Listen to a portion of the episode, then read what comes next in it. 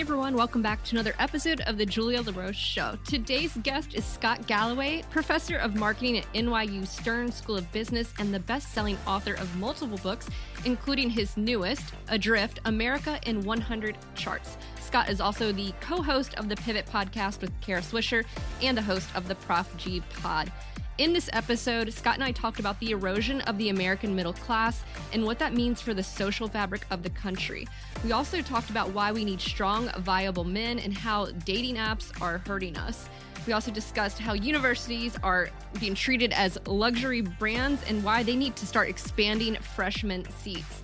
We also talk about why debt forgiveness for student loans was a terrible idea. And we got Scott's thoughts on Elon Musk, Twitter, and social media, and much, much more. I really enjoyed this conversation with Scott, and I think you will too. Scott Galloway, professor of marketing at NYU Stern School of Business and the best selling author of multiple books, including your newest, Adrift America in 100 Charts. Great to see you again and great to have you on the show. Welcome. Thanks, Julie. Good to be with you. Well, I'm really excited to have this conversation. And Scott, I loved your book. I loved the different charts. And I'm going to start with one line that just kind of punched me in the face because it was like one of those aha moments. And you wrote that in America, it's never been easier to become a billionaire, but it's never been harder to become a millionaire. And I think that says a lot about where we are. I was hoping you could kind of share more on that that thought there and what it says about the state of the country.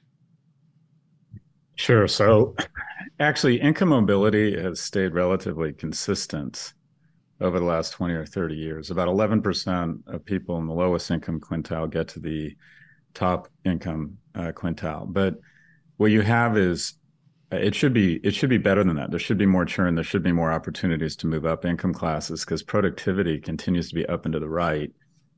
But we've had this sort of Hunger Games winner take most phenomenon in our economy. And that is, I'll use my class as an example. Uh, the last class I taught at Stern was 350 kids. When I graduated from business school, Julia, it was the majority of us went on to make very good livings. And there'd be one or two kids um, that killed it, made a lot of money. And there'd be one or two that struggled with addiction, who kind of came off the rails, if you will. But there was a crowding in the middle. And now I would say that a class of 300 or 350 second year MBAs, there's going to be a billionaire in that class, either through alternative investments, hedge funds, or starts a tech company. Uh, there's going to be a billionaire. And at the same time, I think there's going to be more kids, maybe a dozen or two dozen, that will be dependent upon their parents. And that is, uh, we've had, um, it used to be that pretty much anyone who played by the rules, you were born in 1945, there was a 92% chance you're going to do better than your parents. Now it's a 49% chance.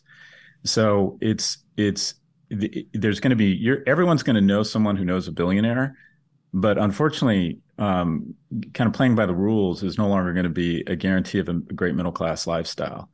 Uh, so I think, like I said, there's there's this sort of this erosion of the middle, and more people are having you know can fall out of the middle class or get out of the middle class but we don't seem to be growing the middle class.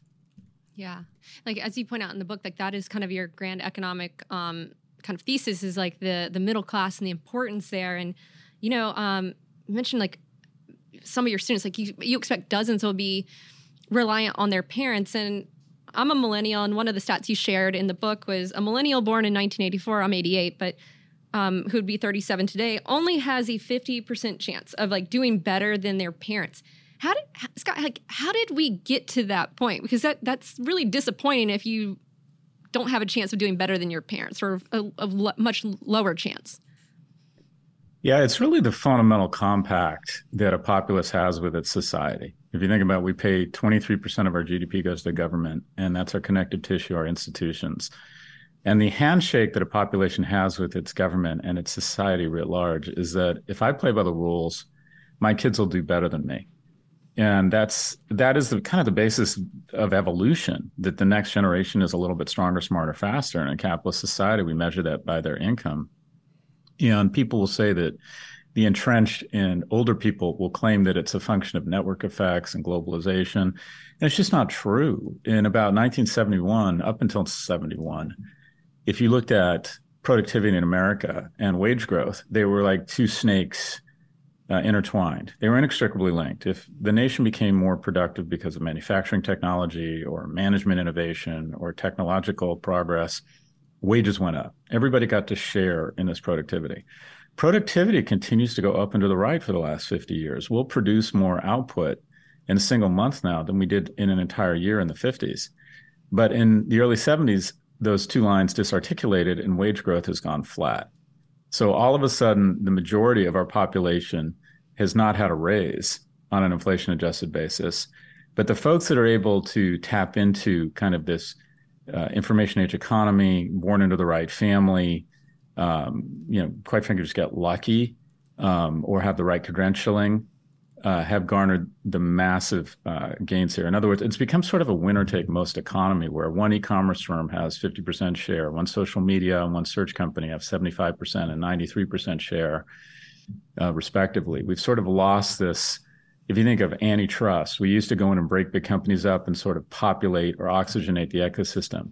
We used to have a more progressive tax structure where we would oxygenate the middle class. And there's this this myth that the middle class is a self-occurring organism, and it's not. It's sort of an accident. It was self it was self um, uh, propagating from like 45 to 95 because America had a monopoly on the world's manufacturing base because we had leveled the number two and three economies, Germany and Japan, respectively. But unless you consistently reinvest in the middle class, uh, you're going to have you know this kind of Thomas Piketty effect, where the rich and powerful weaponize government and put in place tax policies that benefit them. So, for example, and I use myself as an example, um, I sold my last company, L2, to a publicly traded company. The first 10 million in proceeds to me as the founder and original shareholder were tax free. That just makes no sense. Uh, people your age um, uh, rent and make the majority of their income from current income. And the two biggest tax breaks are capital gains tax break and mortgage interest. Who owns homes and gets a lot of their income from stocks? People my age. Who rents and makes their money from current income? People your age. So we've had this concerted effort and an effective effort to weaponize government, mostly by people my generation and the entrenched, to dislevel the playing field and move capital from younger people to older people. We talk a lot about income inequality, and that's rampant. But what we don't talk about is something that I think is more mendacious, and that is age inequality.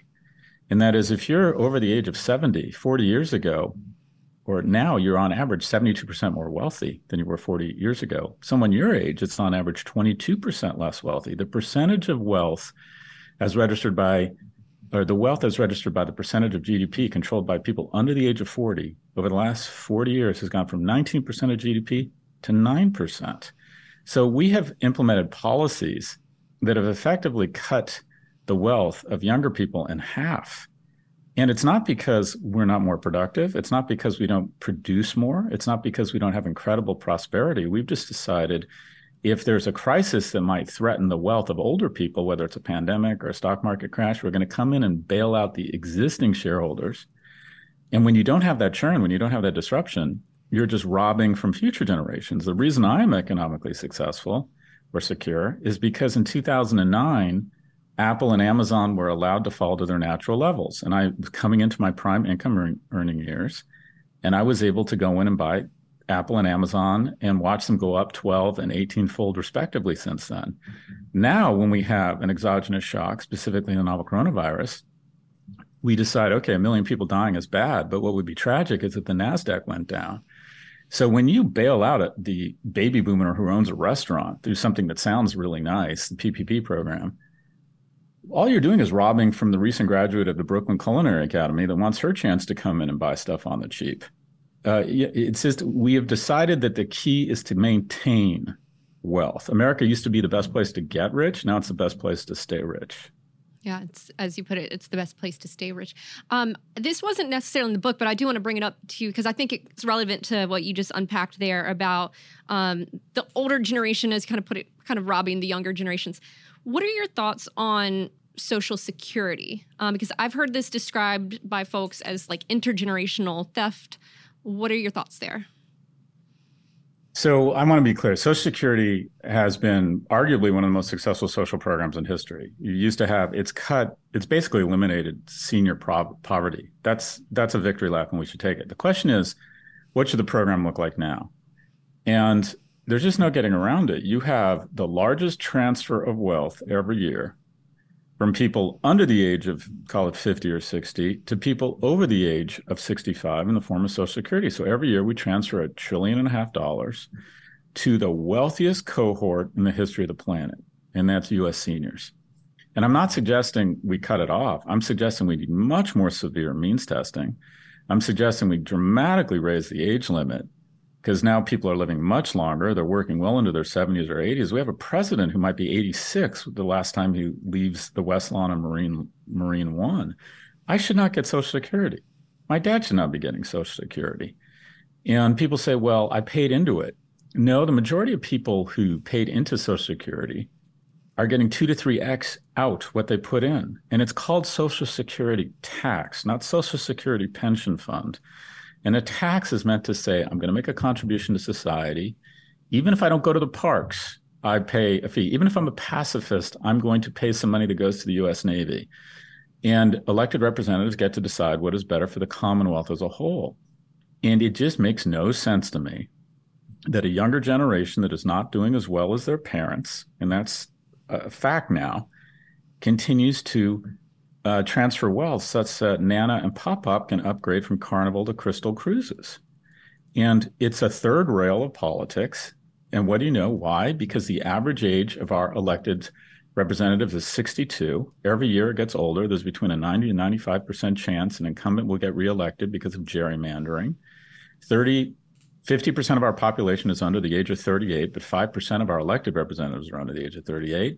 And the first two states that kind of dictate the presidential election, Iowa and Maine, happen to be two of the oldest states in the union, and old people, to their credit, vote. So we have a series of policies that vastly um, advantage older Americans. The Senate minority leader is 81, the Senate majority leader is 71, the Speaker of the House is 82 do these people really understand and relate to a 24 year old single mother? So, what do you know? Social Security is getting the greatest cost of living increase in its history this year. And that child tax credit didn't make its way into the infrastructure bill. So, uh, we need to do what past generations have done, in that this current generation of the wealth, the wealthiest generation in history, seniors, they need to pay it forward. And that is to look back and say that America is always invested in its young people. It's always invested in its middle class. And now my generation could easily be called the greediest generation in the world. The, trillion and a half dollars going from young people to old people makes absolutely no sense. Yeah. I'm just amazed at like how many stats you know, and that's just incredible when you share it, Scott. And um, you know, you're talking about like seniors really need to pay it forward. It makes me wonder, like, what happens if they don't? Are, are people too self interested? And if we don't, like, what does it mean for like the social fabric of the country? You end up with a, a young populace that is angry and is living with over 50% of people aged at 30 aren't living with a romantic pa- partner or friend. They're living at home.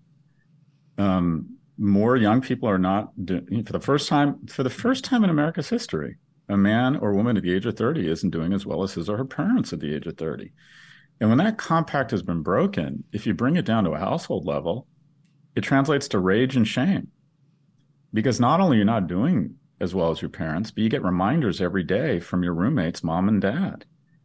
And that creates uh, anger and it also creates a desire for volatility.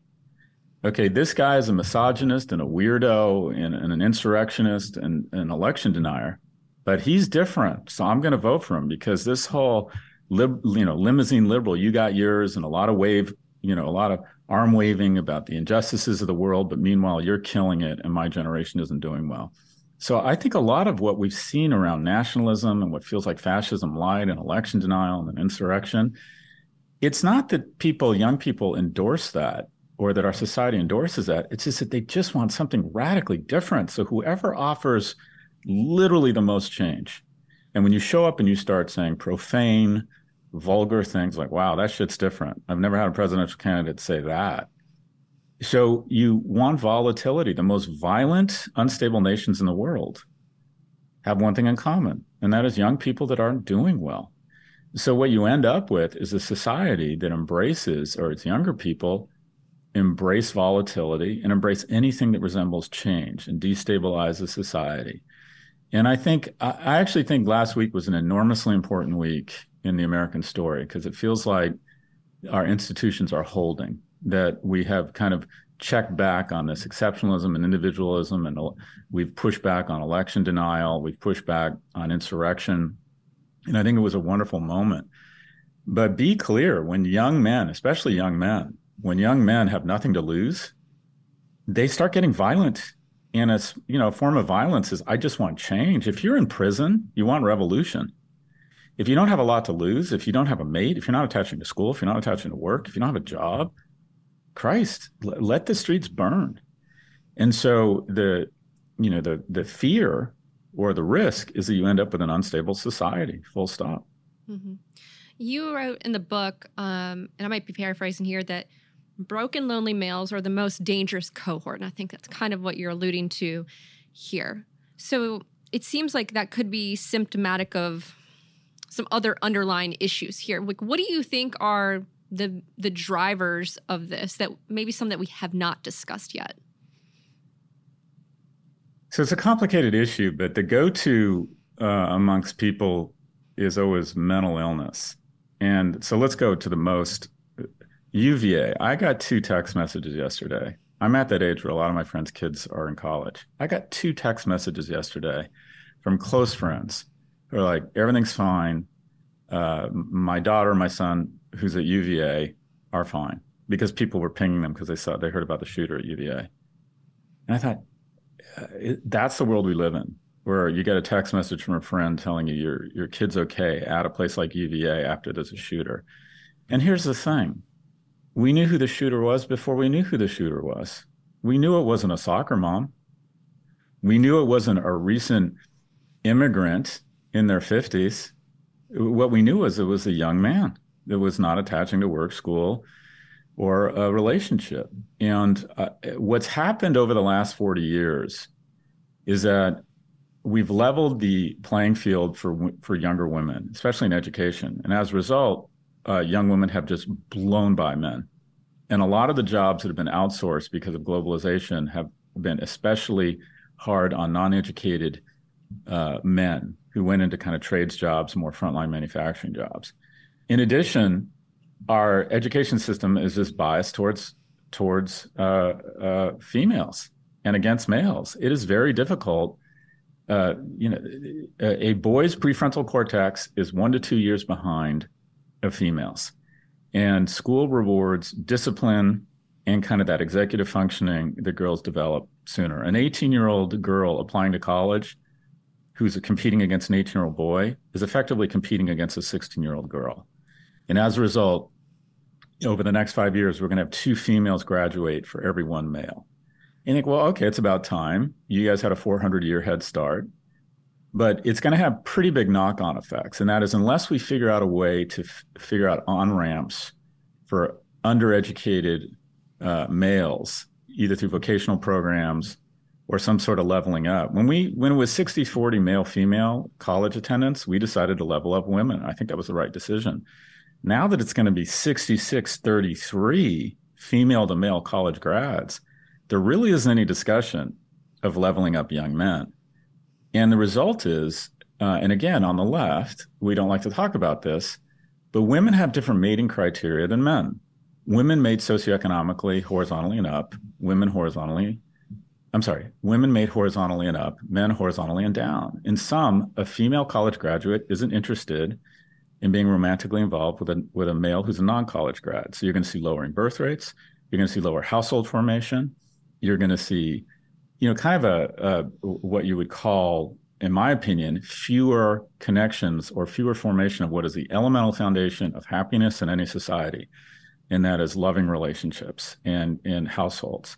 And I want to be clear the key that elemental foundation doesn't have to be heteronormative. It can be two women it can be two men. It can be a, a grandmother partnering with her daughter. It can be two brothers moving in together to to share expenses. But that's the basis of happiness. That's the basis of economic productivity. And when you have young men who aren't economically viable we are producing way too many non-economically and emotionally viable men. And they're living at home I, get pushback on this talk track from feminists who believe that I'm saying Scott threatening society with dangerous young men is just repackaged violence. I, I think there's I think that's a, there's some legitimacy to that argument. Uh, where were you 40 years ago? I mean, well, okay, I was in junior high school, but society was there for women 40 years ago. It was. If you walk by an NYU Stern, you can't walk by a bulletin board without saying women in leadership, young black female leaders cohort, coffee clatch, coffee clatch for women in business. There's nothing like that for, for men at that age anymore. The, the, the general assumption was you have so many built-in systemic advantages that we don't need to worry about you. And the reality is, young men are four times more likely to kill themselves, three times more likely to be addicted, 12 times more likely to be incarcerated, and now 50% less likely to graduate from college. And the cohort I hear from that's really supportive of this talk track is mothers. And it usually goes something like this I have one daughter in Chicago at a PR firm, I have one daughter at graduate school in Penn, and my son's in the basement vaping and playing video games. So we have an education system that's biased against men. Boys are twice as likely on a behavior adjusted basis to be suspended as girls. Same exact infraction. If you're a boy, you're twice as likely to be suspended. If you're a black boy, you're five times as likely to be suspended. Seven in 10 high school valedictorians are girls. And then college attendance is off the charts for girls now versus boys.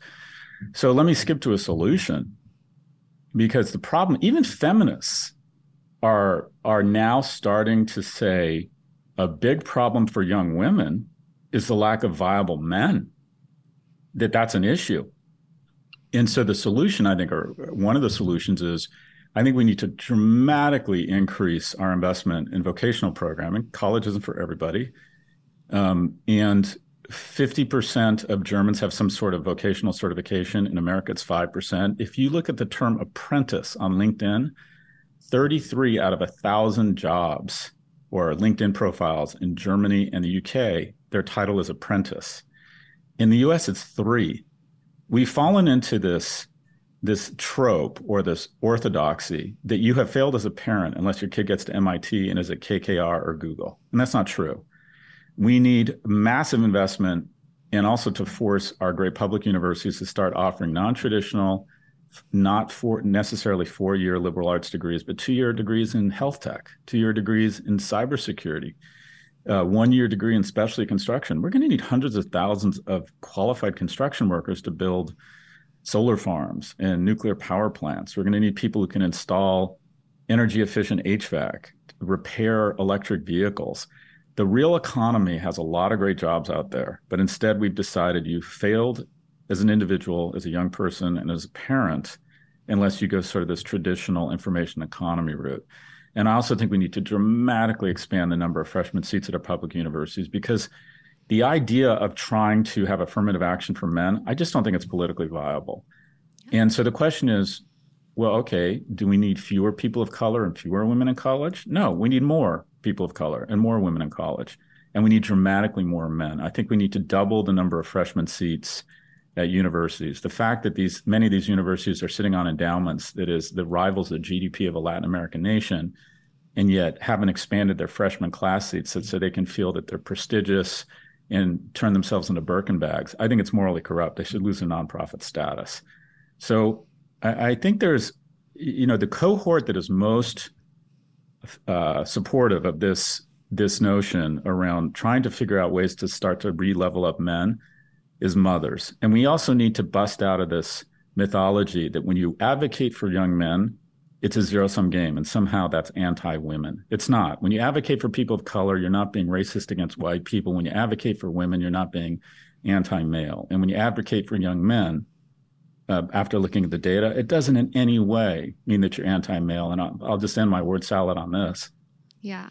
Those I... of us, those of us who have advocate for young men have had kind of the the you know have had a difficult time because there's a lot of people saying they advocate for men and it's thinly veiled misogyny. There's a lot of people on tiktok who seem to think that advocating for men is talking about women as property. And i think that's really holding um, progress back. Yeah. We, we know exactly who you're referring to and we I can say like we need more like role models like yourself and to have this conversation like the need for you know viable high quality men who can be in great relationships and um, it's not necessarily easy to find but let me ask you this scott because you say the mothers really support this and i can tell you as, as a, a woman i support it too. Why do you think you get pushback on this? Well the traditional anyone oftentimes I mean, let's be honest, men have had a 400 year head start. When I, even in my lifetime in the 90s, when I was raising tens of million dollars for internet companies, I couldn't think of a woman who was raising money, much less a, a, a person of color. It was all white dudes. And so, uh, men, specifically white men, specifically white heterosexual men, have had enormous advantage. And then when the the playing field was leveled, especially between women and men educationally, women just blew by men. They just blew by them and that's probably a good thing on many levels. Um, but I, I, think people immediately gag or check back and say, okay, you know, where were you? Or or uh, isn't it time? Or you know, a 20 year old male that doesn't have very many prospects and isn't maturing as quickly and is getting confusing messages from the marketplace around what it means to try and find a mate or how to behave at work. Silence is violence. Oh, but wait, you should just listen um, or maybe doesn't have the biological skills to succeed. Um, I mean, I see it in my own boys, Julia. I'm trying to figure out, I'm trying to balance between, I have a 12 year old son and a 15 year old. And with my 12 year old, especially, I'm trying to balance between instilling grit and discipline and at the same time recognizing he's just gone to a school where it's 80 minute classes. I think it's mildly torturous for him to sit still for 80 minutes and learn French. And I just see a big difference between the girls and the boys. But I think the pushback is, and I think some of it is is warranted. It's like, look, you know, finally women are getting their due. Finally, finally, and you're out there talking about you know uh, problems that society is tilted against men. And what I'm what I'm trying to say is we need a healthy ecosystem. We need incentives that create a great ecosystem. We need great partnerships. We need people to establish friendships, mentorships, and romantic relationships. And a key component of that is economically and viable is, is economic and, and and emotionally viable young men. And we're just not producing enough of them. And I think it's in all of our interest to figure out how, do we level up those people. Two years ago, those statements were seen as misogynistic. And in the last two years, I can't tell you how much the world has changed. Uh, Richard Reeves from the Brookings Institute just wrote a landmark book called A Boys to Men you're now seeing uh, uh, what I'll call feminist journalists embrace this notion that young men are in fact failing, and it's an issue we need to openly discuss. But the world has changed a lot in the last 24 months in terms of its uh, not having an automatic gag reflex whenever you advocate for young men. Yeah. I got to say, like, I feel incredibly lucky that I found like a life partner who's just one of these incredible, viable, amazing men. But it, it as someone who was in New York City, I got to say it was not easy to to find a partner. And I, I want to hear your thoughts because I know you have thoughts on the rise of dating apps and how they are, you know, um, kind of making it difficult for folks to find a partner. So, mating has changed dramatically. Specifically, how we initiate the mating rituals. There's a lot of rituals. You meet somebody, you engage in a conversation. There's a series of rituals you have sex, you fall in love, you decide whether you want to have a monogamous relationship and whether you want to partner economically. Households where there's two people get wealthier much faster, they're much more stable. Uh, and I think young men especially need guardrails. I think a relationship is a fantastic guardrail, just as CEOs need boards. Uh, I mean, Sam Bank Friedman, uh, Sam Bank Fried, excuse me. What a, what a shocker! A young man that didn't have a board took really stupid risks. And guess what? That's true of every young man that they take stupid risks unless they have guardrails. And having having a girlfriend say, "No, if you get high every night, I'm not interested in having a relationship with you. You need to get a job. You need to occasionally shower and put on a clean shirt." Uh, these are fantastic guardrails uh, for young men. And what happens is mating used to be kind of a third work, a third school, a third friends in terms of where you met mates. It's now post pandemic. It was a third, and then it moved to a third online dating. And post pandemic, it's up, it's almost hitting two thirds. That's where people are initiating relationships. And again, the moment you start talking about distinctions between men and women, you get pushback People are like, well, it's non-binary. What about people in the middle? And I want to acknowledge there's there's a spectrum here. But the majority of research shows that 95% of people identify as either um, uh, as heterosexual and as at one end of the spectrum or the other. That's I'm not, and I'm I want to be clear. If you're in the middle, Godspeed. If you're trans, you're subject to the same freedoms and liberty and and and love as anyone else. But I'm talking about the 90 to 95% of people that would call themselves binary. And the majority of those people are now initiating relationships or looking to initiate relationship on a dating app. That's how we meet each other. We don't go to the mall, we don't go to the movies. Most of us aren't going to work anymore. So we go to the dating apps.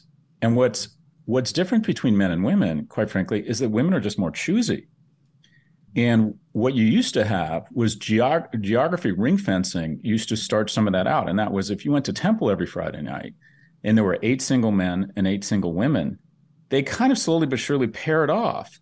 And the wonderful thing about human sexuality is that in person, other things take over. Smells you can't even smell, pheromones, body language, vibe, humor. Uh, but when you're in a two two dimensional format of online, uh, it gets very very one dimensional. Specifically, women uh, uh, find three things attractive in men. Number three, kindness. Number two, intellect, and number one, resources. And so when everyone has access to everyone else online, women are able to implement their much finer filter. And if there's 50 men on Tinder and 50 women, 46 of the women will show all of their attention to just four men, leaving 46 men vying over four women. And if the app economy, the dating app economy, were an actual economy, it would have greater inequality than Venezuela, meaning that income inequality or mating inequality is more dramatic than income inequality in Venezuela. So, what's happened? If you're in the top 10% of attractiveness of men, you live in the right zip code, your Rolex accidentally makes it into the profile picture, you're okay looking, and most importantly, you went to Princeton and you work at you work at Amazon. You get swiped right like crazy. You get not the top 10% of men on dating apps are getting 90% of the opportunities. And it leads to what I call Porsche polygamy. It does not encourage long term relationships either. And it also probably leads to bad behavior. 50 through 90 for men in terms of attractiveness do just okay. And then the bottom 50, Julia, are just shut out. No hope, discouraged. Uh, there's hundreds of women here. Not one showed an interest. I swiped right on 30 of them, and not one is interested in having coffee with me. It's like reconfirmation or cementing the notion that they don't have any value in our society. And then the way I would describe it for women, men are much less choosy. Oh, she looks nice. Oh, she's cute. Oh, I, I, I like blondes. Whatever it is, men are very visual, but they're less choosy. They will swipe right on a lot of people. But generally, what you have for women is it's just gotten a little bit shittier for everybody on the female side. But for men, the bottom half, shut out, absolutely shut out. I have parents who've asked their young men, their young sons, to get off the dating apps because they found it was literally just destroying uh, their self-esteem. So I, I, I want to move to a solution. I think government, I think we need to actively invest in third spaces, community service, national service, parks, leagues. I think companies play a role here. You know, we've decided that it's not okay for people to have relationships at work. And I think that once you're above a certain seniority at work, you take that off campus because there's too much opportunity for you to abuse your power or to mistake kindness for sexual interest because people have an, a vested interest in laughing at your jokes and complimenting you because you have power over them. But in the last year, there's been three weddings for my last firm, L2, and one of the weddings was two people that met at L2, and that's wonderful. There's nothing wrong. We need more places for young people to meet and establish reestablish mating based on the criteria of more what I'll call non-app driven attributes such that they can establish relationships and in addition level up men so they're just bottom line is they're just more attractive to women. But mating mating for young men has become a winner a winner take most environment. It's never been better to be a 26 year old with a BMW and a graduate degree from Penn working, you know, working at Salesforce, and it's never been worse to be every other male. Yeah. Um, you talk about dating apps like hurting self-esteem. So I, it also makes me wonder, gosh, like if your self-esteem gets hurt there, then maybe you're even too scared to go out um, to the bar and meet someone the more traditional way as well. Imagine maybe that's one of the other consequences there. Um, you mentioned colleges earlier, and I want to talk about this because you are a professor and you have a lot of students, and you've described them in the past to me. The colleges, is, colleges today, universities today, as luxury brands. How did we get there, and do you think that's ever going to change? So, uh, when I applied to UCLA, the admissions rate was 76%. You know, it, it, was so three out of four people that applied got in. And the first time I applied, I got rejected. I was one of the four people that didn't get in. I was unremarkable. I had a 3.1 GPA. I had 1100 on the SAT. So I was not very good academically, but I didn't test well either. And uh, I was raised by a single mother that lived and died a secretary. We didn't have any money. I didn't have the confidence to apply to a school outside of the city. I knew I'd have to live at home. So I was either going to UCLA or to Cal State Northridge, or I wasn't going to college. And I went to Cal State Northridge, and the place just felt kind of flat, not that much fun. So I'm like, I don't want to go here. So I thought I'll go to UCLA. Applied, didn't get in. So my dad, my parents aren't very sophisticated people. They both left school, uh, you know, were pulled out of school in the eighth grade in the UK to work. So my dad got me a job paying 18 bucks an hour, which seemed like a lot of money in 1985. And I remember I literally spent my days in closets installing shelving. And I remember after three weeks of this going home, I was looking at my mom and saying, Is this it? This is my life? I'm going to be in a closet installing shelving the rest of my life? And she said, Well, apply again. And I applied. And I remember the day the admissions person from UCLA called me and said, Scott, I've got to be honest, you're not qualified, but you're a native son of California and we're going to give you a break here. And they let me in. And I rewarded them with a 2.27 GPA. You know, I just spent the majority of my years at UCLA getting high and watching Planet of the Apes. And then you know what Berkeley did? You know what University of California did again? They let me into graduate school at Berkeley. Can you imagine that? And then I got my shit together. I got my shit together. I, I got it, I like a lot of men. I got my act together in my late 20s. Some things happened to me, some good, some bad, but just I got my act together. And this is this is not a not so humble humble brag. In the last 10 years, I've paid 34 million dollars in federal income taxes. So it was not only a, the right thing to do morally, it was smart for the economy. Because no university, no government, no bloodline can predict greatness at the age of 18. You just don't know. So the idea is you want to water as many plants as possible because you just don't know what's going to grow into a redwood, right? You just don't know. And this year, the admissions rate at UCLA will dip below 10%. Meaning, even if they find some kid who's the son of a single mother and they see some chance there, they see something, they don't have the bandwidth, they don't have the capacity to let that kid in. They got to go with the lacrosse captain who's built wells in Africa and has patents pending for a cancer vaccine. So the two cohorts getting into our elite universities and our public schools are the children of rich kids who are 77 times more likely to get into an elite university than the bottom 99%. Or, in order to feel better about that, what I refer to as the freakishly remarkable. And most of us aren't freakishly remarkable. And something that hurts us is we're all under the delusion as parents that our kid is going to be that one freakishly remarkable kid. And I can prove to every parent in the United States or globally that 99% of our kids are not in the top 1%. And you know who doesn't need college? the top 1%. By the time they get to college, they have amazing educations, they have amazing contacts, their parents can loan them money for a house or a business. It's the bottom 90% that really need college. And the worst thing about all this is me and my colleagues, through a mix of arrogance and self aggrandizement, have become totally drunk on this bullshit rejectionist luxury positioning where we stand up and applaud our dean when our dean announces we rejected 92% of our applicants this year. And we're all like, well done. Well done. What the fuck? I mean, that's that that's like the head of a homeless shelter bragging that he or she turned away nine and 10 people that showed up last night. That means your daughter's not getting in. I mean, maybe you think your daughter's exceptional. Maybe she is, but there's a 99% chance she's not in the top 1%. And the most criminal thing about this is that we could easily expand our freshman seats. Harvard's sitting on a GDP I'm sorry, a, an endowment that if you stacked it in $1 bills, it would hit the Kármán line. The Virgin, Virgin Orbital 1 spacecraft would run into it, but they can't figure out a way to have a freshman class bigger than 1,500 students.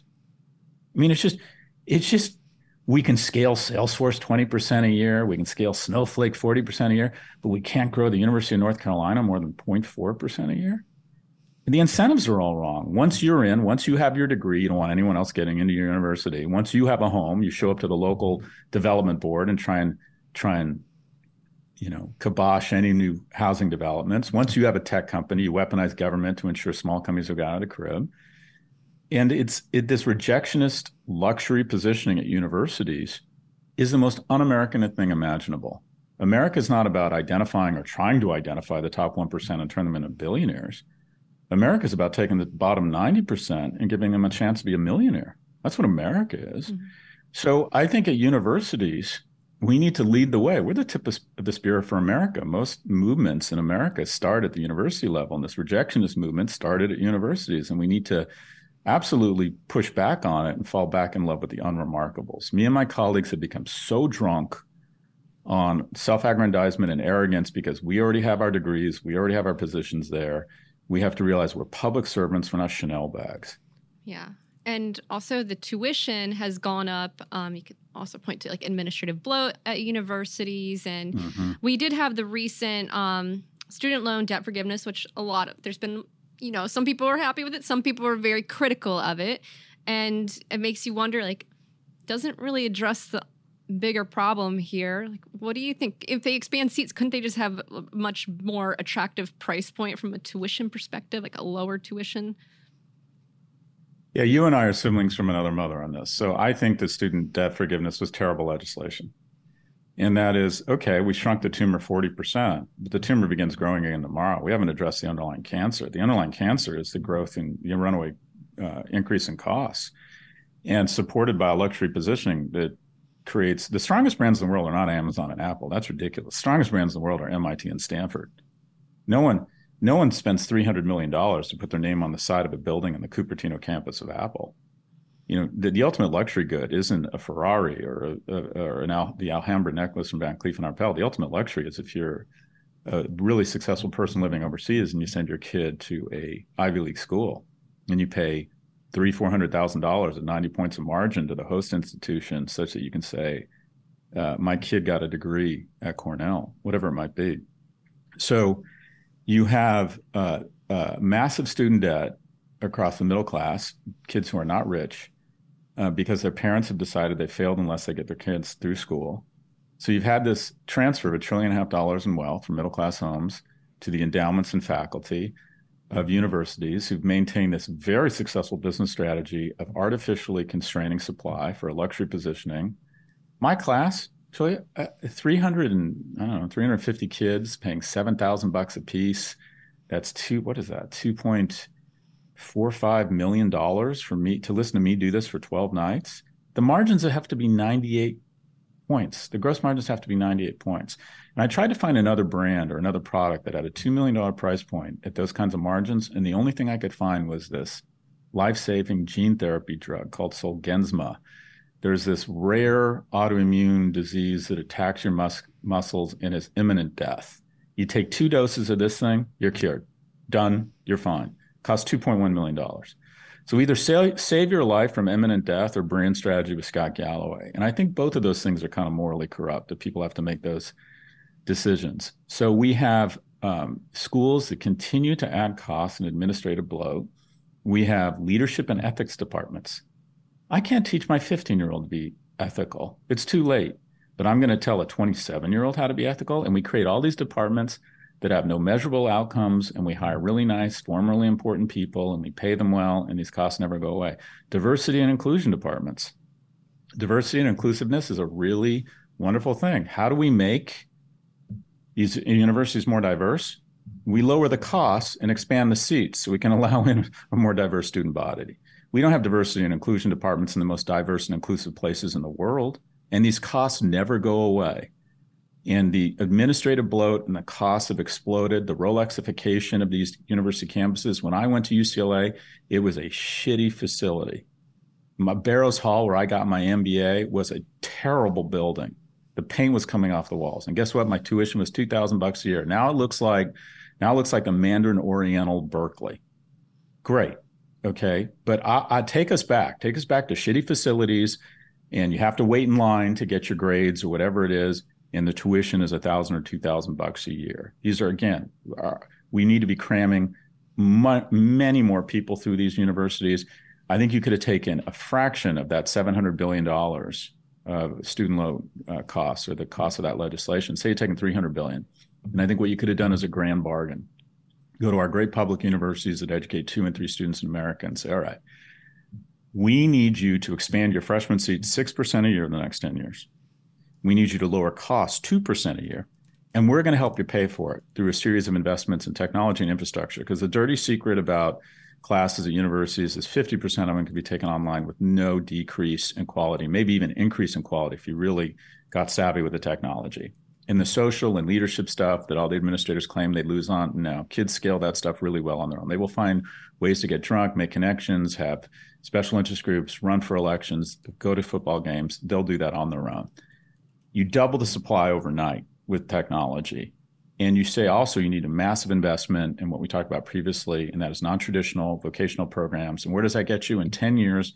On less than that 300 billion, you get to double the number of freshman seats at on an inflation adjusted basis, half the cost. We need to go back to the future. There needs to be college isn't for everyone, but the opportunity to go to college should be for most people. And some sort of certification run through our public universities, even if it's a one year degree in cybersecurity, could have an enormous utility for a lot of people. So I think that this was poor legislation.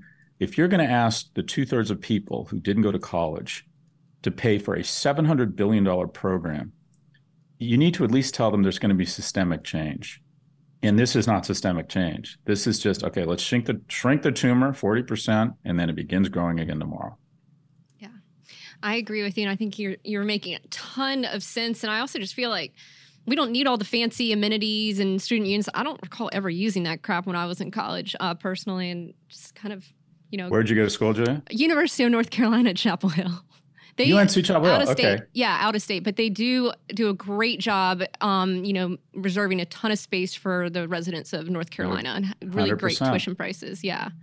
Um, UNC is a great example. It, UNC yeah. is a gift. UNC is literally like a pharmaceutical, and that is Imagine you had a pill that made you less likely to be suffer from depression the rest of your life, more likely to get married, more likely to have kids, more likely that those kids will grow up in a loving household, less likely to have a heart attack, less likely to be obese. Wouldn't you want to give that pill to more people? Yep. That pill is called the University of North Carolina. And we've decided we can't give it to that many people. The, the federal government, the UNC is a gift. And it's not only a gift economically, it's a gift emotionally and psychologically going to see those basketball games, being at a beautiful campus, marinating, figuring out who you are, falling in love, getting your heart broken, finding out there are kids that are much better at you in chemistry than that you're not the smartest person in the world. You know, finding out what it means to to push the boundaries, getting drunk, throwing up, figuring out your limits, all that shit is so valuable for young people. And they have this incredible pharmaceutical called UNC but we're only growing at 0.4% a year. And, you know, North Carolina says, look, we're doing our best. Uh, we keep lowering taxes. We don't have the money. The federal government should step in and say, okay, UNC, here's the deal double your freshman seats over the next 10 years, and we'll pay for the infrastructure investments to enable that. That is, that would be long term the best thing we could do, not only for North Carolina, but the nation and instead we're like oh no let's let's let's turn it into a luxury brand i just think we've totally lost the script around higher education that was the best you know advertisement for unc i've ever heard and I, it changed my life and i love it and one school. one day i want to um I'll put it out into the universe. I want to be a professor there. That's my longer term ultimate goal. Still host podcast, but one day I want to be a professor. Had the Still time. privilege to be an adjunct uh, during 2020, and it was life changing. Oh, good for you. That's how I started. Yeah. I started as an adjunct. I started as an adjunct at NYU Stern. I made twelve thousand dollars my first year as yeah. an adjunct. I made much less than that, but that's okay. I didn't. I there did not go. do it for the money. Um, I want to bring up with you because I didn't realize this until I read the book. So we're going to shift subjects.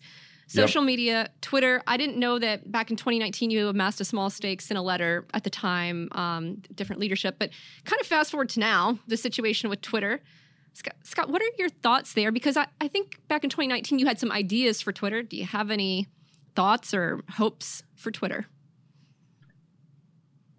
So first off, uh, uh, Twitter is more news. It's more noise than news right now. As my colleague at NYU Aswath Damodaran says, if Twitter goes away, it's not a national tragedy. So first off, it's a spectacle because Elon Musk is so compelling. Uh, there's a small number of us that are just addicted to Twitter. It does have outsized.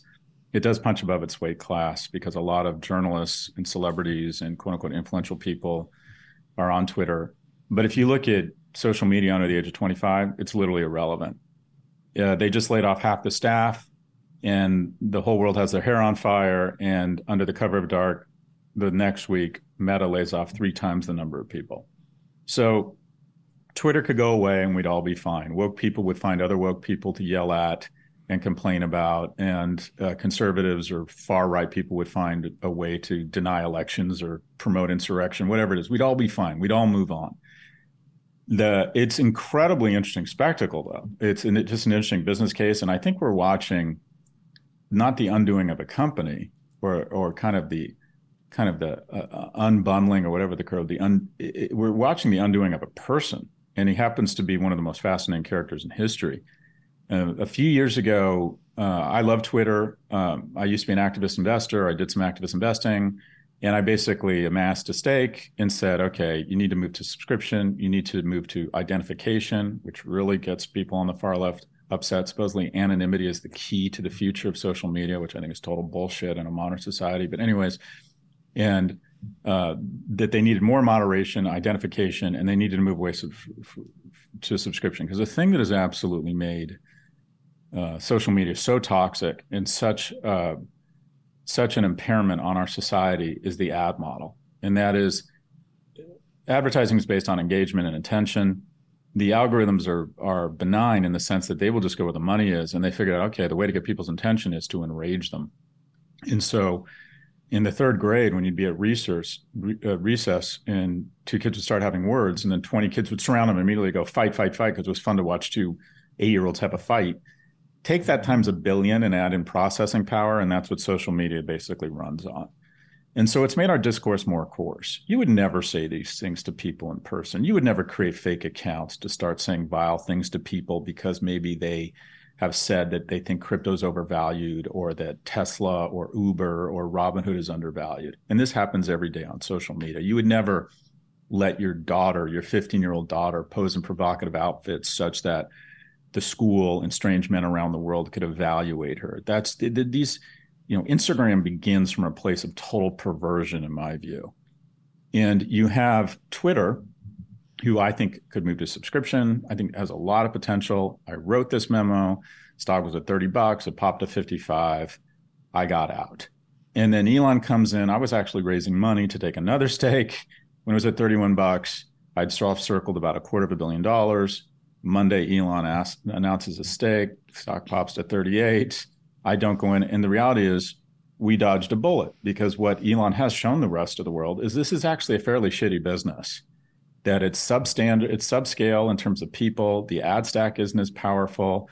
And he's given advertisers, all advertisers are looking for an excuse to cut their budgets right now or shift to TikTok. And he's given them numerous excuses every day to not advertise, whether it's insulting them, whether it's reckless behavior, treating his employees poorly, saying lewd, stupid things about our elected representatives, or all of a sudden identifying himself as like a near MAGA like person he's just giving everyone a ton of excuses to say, okay, we need to save three or five million dollars on advertising somewhere. Let's just stop advertising on Twitter. I think this is, uh, you know, I think this is the thing that's fascinating here is not watching Twitter implode; it's watching Elon Musk implode. I think he's going to go down as sort of a Lindberghian figure, and that is a hero who got warranted adulation, incredible accomplishments. I mean, historic accomplishments.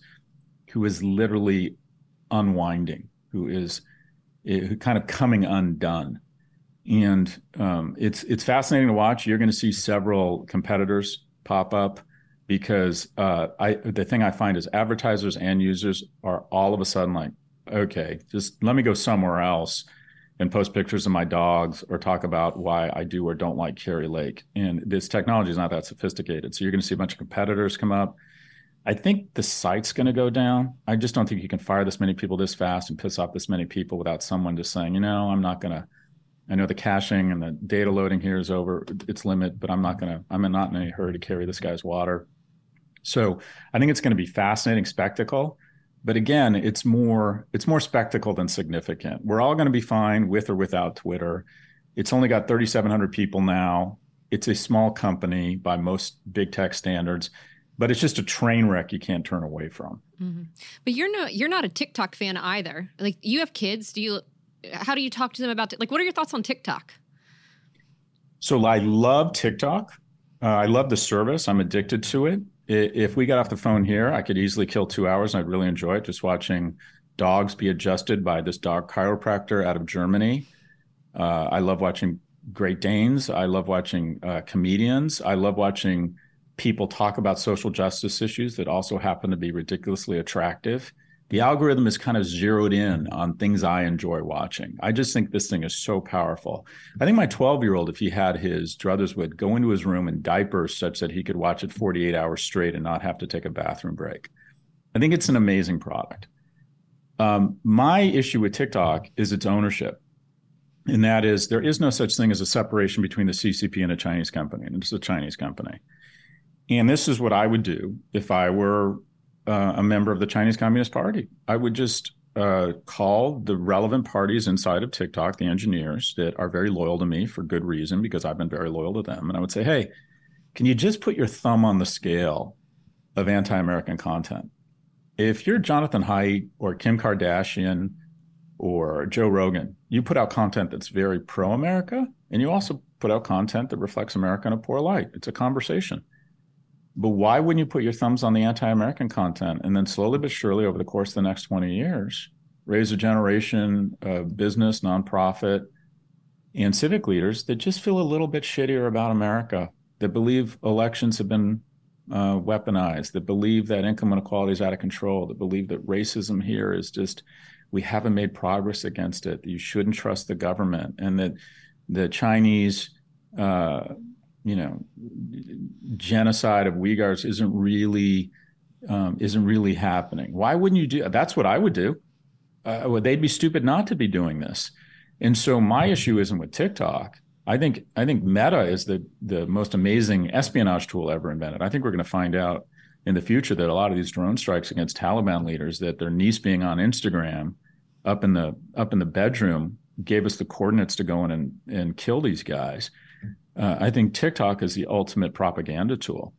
You, people under the age of 18 are now spending more time on TikTok than every streaming network combined. So what I would say to our elected representatives and people say that I mean jingoist or xenophobic is well, okay, if Disney Plus, Hulu, Amazon Prime, Apple TV, and Netflix were all owned by a Chinese company, would we be down by, with that? So love TikTok. Just think its ownership needs to be spun. And by the way, TikTok in China is about pianists and science. It's the spinach version of TikTok. And they send the trans fats and the alcohol version of, you know, of, of, uh, and I'm parroting Tristan Harris's words here to the US. So I don't resent them for it. Uh, but I would do, they'd be stupid not to be doing this. They have a strategic interest in diminishing the strength of America geopolitically. And the easiest, most elegant way to do that is to make an emerging generation of Americans just feel worse about America. Yeah. Scott, this has been a fascinating conversation. Quickly want to pass it back to you. Can you let folks know where they can find you, follow you on social media, listen to your podcast, or pick up your book, or any f- parting thoughts that you might have? Uh, uh, thanks for that. I mean, I'm I'm everywhere. To resist is futile. Uh, I, am on my book is Adrift America in 100 Charts, Twitter, Prof Galloway. I have a newsletter uh, that has a quarter of a million subscribers. Uh, no mercy, no malice. Uh, but yeah, I'm um, I'm I'm everywhere, uh, which is it's like I'm AOL that used to show up in your cereal. The disc used to show up in your cereal box. So it's really it's way too easy to find me. But um, I appreciate your good work. I appreciate you having me on. And I think I want to end on an optimistic note. I think the last week has been an enormously important week for America. Uh, the election deniers almost lost universally.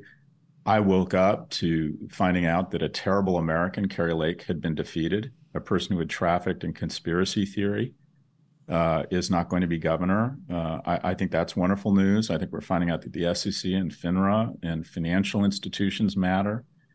Um, I think this has been uh, a fantastic week for institutions in America. So I'm I am more optimistic. Uh, we're pushing back on autocracies. I think this has been a wonderful week for for for America in the West. Scott Galloway, professor of marketing at NYU Stern and author of Adrift America in 100 Charts. I thank you so much for being so generous with your time and ideas. Really appreciate you coming on the show. Uh, I appreciate you and I appreciate your good work, Julia. Thanks, Scott. Take care. Bye now.